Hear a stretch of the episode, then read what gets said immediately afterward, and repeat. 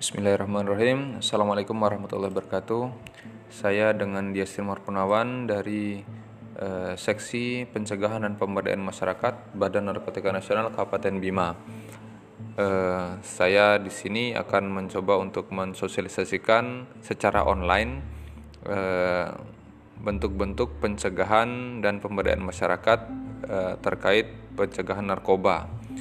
Kegiatan ini biasanya kami lakukan secara tatap muka langsung dengan masyarakat dan instansi pemerintah dan instansi pendidikan. Cuman karena adanya wabah corona atau COVID-19 ini, kami tidak bisa mengumpulkan massa dalam jumlah banyak. Jadinya kami memiliki inovasi juga berdasarkan anjuran dan saran dari Bapak pimpinan kami, Bapak AKBP Huri Nugroho SHMH selaku Kepala Badan Narkotika Nasional Kabupaten Bima, sehingga kami melakukan secara online. Tindakan ini merupakan tindakan preventif atau tindakan pencegahan, yaitu upaya yang dilakukan secara terus-menerus dan secara nyata agar sesuatu tidak terjadi. Pada saat ini kita bisa mengkaitkan dengan pencegahan terhadap narkoba. Kita harus melakukan upaya-upaya nyata agar narkoba itu tidak melingkupi atau menjangkiti kita sendiri maupun keluarga kita. Baik, untuk yang episode pertama ini saya akan menjelaskan terkait tentang sejarah narkoba yang ada di Indonesia. Narkotika itu dulu sejak pemerintahan Hindia Belanda atau pemerintahan kolonial Belanda sudah dikenal, malah sejak sebelum pecahnya Perang Dunia Kedua. Pada saat itu, pemerintah kolonial Hindia Belanda mengesahkan obat-obat tertentu semacam opium itu sebagai obat-obat yang legal, karena mereka menganggap banyak sekali manfaat, yang didapatkan dari obat-obatan tersebut. Orang-orang Cina yang ada di Indonesia pun menyalahgunakannya dengan cara-cara tradisional, yaitu dengan menghisapnya seperti rokok menggunakan pipa yang besar, pipa bambu yang besar. Karena banyak sekali penyalahgunaan di tengah-tengah masyarakat, akhirnya dikeluarkanlah Undang-Undang Verdovende Middelen Ordonnantie pada tahun 1927 agar mencegah penyalahgunaan di tengah-tengah masyarakat tersebut. Pemerintahan berganti menjadi pendudukan Jepang yang melarang segala bentuk penyalahgunaan obat-obatan di Indonesia. Pada saat itu mereka tidak menginginkan adanya penyalahgunaan obat-obatan terlarang. Dan setelah Indonesia merdeka menjadi Negara Kesatuan Republik Indonesia, pemerintah melalui Kementerian Kesehatan diminta untuk mengatur obat-obatan yang berbahaya. Dan akhirnya pada tahun 1976 dikeluarkanlah Undang-Undang Nomor 9 tentang narkotika. Karena banyak sekali zat-zat baru yang terus berkembang di tengah-tengah masyarakat di internasional maupun di dalam negeri, dipecahlah undang-undang ini menjadi dua, yaitu Undang-Undang tentang Psikotropika Nomor 5 Tahun 1997 dan Undang-Undang tentang Narkotika Nomor 22 Tahun 1997. Yang terbaru telah dikeluarkan Undang-Undang Nomor 35 Tahun 2009 tentang narkotika. Ada beberapa hal yang penting untuk diketahui di sini. Golongan 1 dan golongan 2 psikotropika dinaikkan statusnya menjadi narkotika golongan 1 di Undang-Undang Narkotika ini. Di dalam Undang-Undang Narkotika yang terbaru ini juga mensiratkan dan mensuratkan tentang penyalahgunaan narkoba. Jadi orang penyalahguna itu bukan sebagai musuh negara, tapi sebagai korban dari narkoba ini. Jadi mereka disarankan untuk tidak di proses hukum, maksud dari proses hukum itu tidak untuk dipenjara, tapi dilakukan rehabilitasi di instansi-instansi pemerintah yang bisa melakukan rehabilitasi, seperti di Bima ini, di wilayah kerja kami, instansi untuk melakukan rehabilitasi itu ada di Klinik Badan Narkotika Nasional Kabupaten Bima, ada di Puskesmas Sape, di RSUD Bima, RSUD Dompu, RSUD Sondosia, Puskesmas Woha, dan Puskesmas Langgudu. Di dalam Undang-Undang Nomor 35 Tahun 2009 ini terjadi juga perubahan-perubahan dari peraturan atau peraturan Presiden sebelumnya tentang Badan Narkotika Nasional. Dalam sana juga, di dalam undang-undang ini juga menyebutkan tentang Badan Narkotika Nasional, dan langsung diperbaiki atau direvisi peraturan presidennya oleh Bapak Susilo Bambang Yudhoyono menjadi Perpres atau Peraturan Presiden Nomor 23 Tahun 2010 tentang Badan Narkotika Nasional, dan menjadi dasar berdirinya Badan Narkotika Nasional sampai dengan saat ini.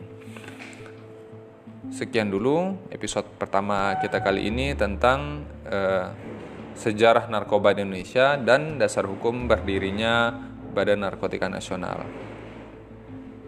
Episode selanjutnya akan kami buat segera agar masyarakat dapat terus mendapatkan sosialisasi, mendengarkan sosialisasi tentang narkotika ini. Sekian dari saya. Wassalamualaikum warahmatullahi wabarakatuh.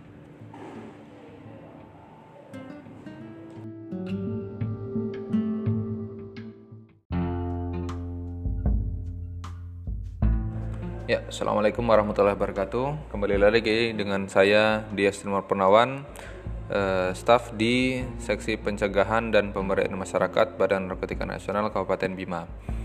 Setelah sebelumnya kita berkenalan dengan sejarah narkoba di Indonesia dan berdirinya Badan Narkotika Nasional, sekarang kita masuk ke upaya penanggulangan masalah narkotika melalui pendekatan P4GN. Untuk diketahui oleh kita semua, P4GN adalah kegiatan upaya bersama atau upaya nasional yang dilakukan dengan kepanjangan yaitu pencegahan, pemberantasan, dan peredaran gelap, penyalahgunaan dan peredaran gelap narkotika dan prekursor narkotika. Badan Narkotika Nasional memiliki 3 kegiatan pokok di upaya P4GN ini, yaitu supply reduction, harm reduction, dan demand reduction. Supply reduction maksudnya mengurangi jumlah pasokan narkoba yang beredar di Indonesia. Ini dilakukan oleh teman-teman kami di seksi pemberantasan. Upaya-upaya mereka kerjakan yaitu mencegah, memberantas. Jika ditemukan ada penyalahgunaan, menangkap, dan melakukan upaya penyidikan dan penyelidikan, sehingga terakhir sampai di pengadilan, diajukan penuntutan di pengadilan. Selanjutnya yaitu harm reduction atau mengurangi dampak buruk dari pemakaian narkoba. Ini dilakukan oleh rekan-rekan kami di seksi rehabilitasi dengan upaya-upaya konseling di klinik. Dan juga kegiatan-kegiatan pasca rehabilitasi, yaitu kegiatan yang dilakukan setelah orang penyalahguna itu selesai dari upaya rehabilitasi selama 8 minggu. Ya, 8 minggu. Kegiatan ini dilakukan oleh seksi rehabilitasi. Dan terakhir adalah demand reduction atau mengurangi permintaan narkoba sebagai intervensi pengguna. Ini kegiatan ini dilakukan oleh seksi kami, seksi P2M atau Pencegahan dan Pemberdayaan Masyarakat. Upaya yang dilakukan antara lain upaya penyuluhan secara terus-menerus. Upaya ini dilakukan secara nyata dan terus-menerus agar orang-orang mengetahui dan paham bahwa narkoba itu jika disalahgunakan akan menyebabkan ketergantungan dan menurunnya produktivitas dari orang-orang tersebut. Tindakan ini perlu dilakukan juga kepada penyalahguna narkoba agar mereka tidak kembali menggunakan narkoba yang sebelumnya mereka telah menyalahgunakannya. Upaya-upaya preventif ini juga dilakukan di semua lini masyarakat, yaitu di instansi pemerintah, di instansi swasta, BUMN, pendidikan, dan juga di lingkungan masyarakat agar masalah narkoba ini bukan hanya masalahnya BNN, bukan masalahnya polisi saja, tapi masalah secara nasional. Jadi masyarakat juga diharapkan, diminta juga untuk mengikutkan diri atau mengikuti perkembangan tentang narkotika ini, terutama di lingkungan masyarakatnya. Jika terdapat tetangga kita atau masyarakat kita yang kita ketahui menyalahgunakan narkoba, harap disarankan atau dilaporkan kepada Badan Narkotika Nasional atau yang paling dekat itu Babinsa, Babin Kamtibmas maupun kelurahan, agar nanti bisa diteruskan ke Badan Narkotika Nasional atau di kepolisian.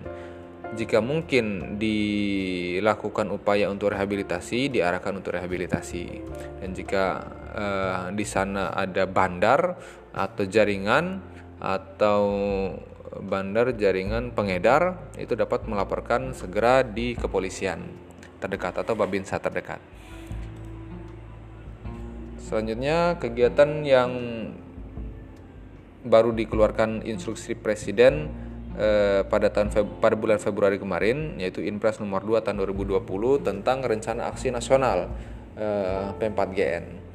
Di bagian pencegahan, di bidang pencegahan itu ada 4 kegiatan pokok yang harus dilakukan oleh Badan Narkotika Nasional. Yang pertama adalah peningkatan kampanye publik tentang bahaya penyalahgunaan narkotika dan prekursor narkotika. Ini upaya dilakukan secara terus-menerus, seperti yang kami lakukan ini adalah sosialisasi, penyuluhan tentang dampak buruk dari narkoba itu apa dan bagaimana cara menanggulanginya, mencegahnya. Yang kedua yaitu upaya untuk deteksi dini penyalahgunaan narkotika dan prekursor narkotika. Ini upaya dilakukan dengan tes urin pada instansi-instansi yang membutuhkan tes urin. Jadi ketika salah satu instansi itu ingin melakukan tes urin, kami diundang, kami melakukan pemeriksaan terhadap yang bersangkutan. Nanti setelah kami melakukan pemeriksaan secara keseluruhan, kami akan melaporkan hasilnya berapa orang yang positif dan dia positif apa dan berapa banyak yang negatif, dan itu akan menjadi evaluasi pada pimpinan instansi agar yang tadi positif agar dapat direhabilitasi, yang negatif agar tetap diminta untuk meningkatkan kinerjanya atau bagaimana diberikan reward atau seperti apa, nanti tergantung pada instansi yang bersangkutan. Yang selanjutnya adalah pengembangan pendidikan anti narkotika atau prekursor narkotika. Ini juga dilakukan di instansi pemerintahan, di instansi pendidikan, agar paling tidak siswa ataupun mahasiswa itu mengetahui dampak buruk dari penyalahgunaan narkotika. Narkotika itu apa? Dampak buruknya apa? Bagaimana cara mencegahnya? Agar dapat dimasukkan di dalam kurikulum atau materi ajar yang diberikan oleh dosen atau gurunya kepada siswa atau mahasiswanya. Dan yang terakhir untuk bidang pencegahan yaitu pemetaan kawasan rawan daratan narkoba. Ini harus dipetakan agar kita dapat melakukan intervensi terhadap lokasi rawan dan rentan terhadap narkoba itu, di mana saja kelurahan atau desa-desa rawan, agar nanti dapat diintervensi menjadi kelurahan atau desa bersinar.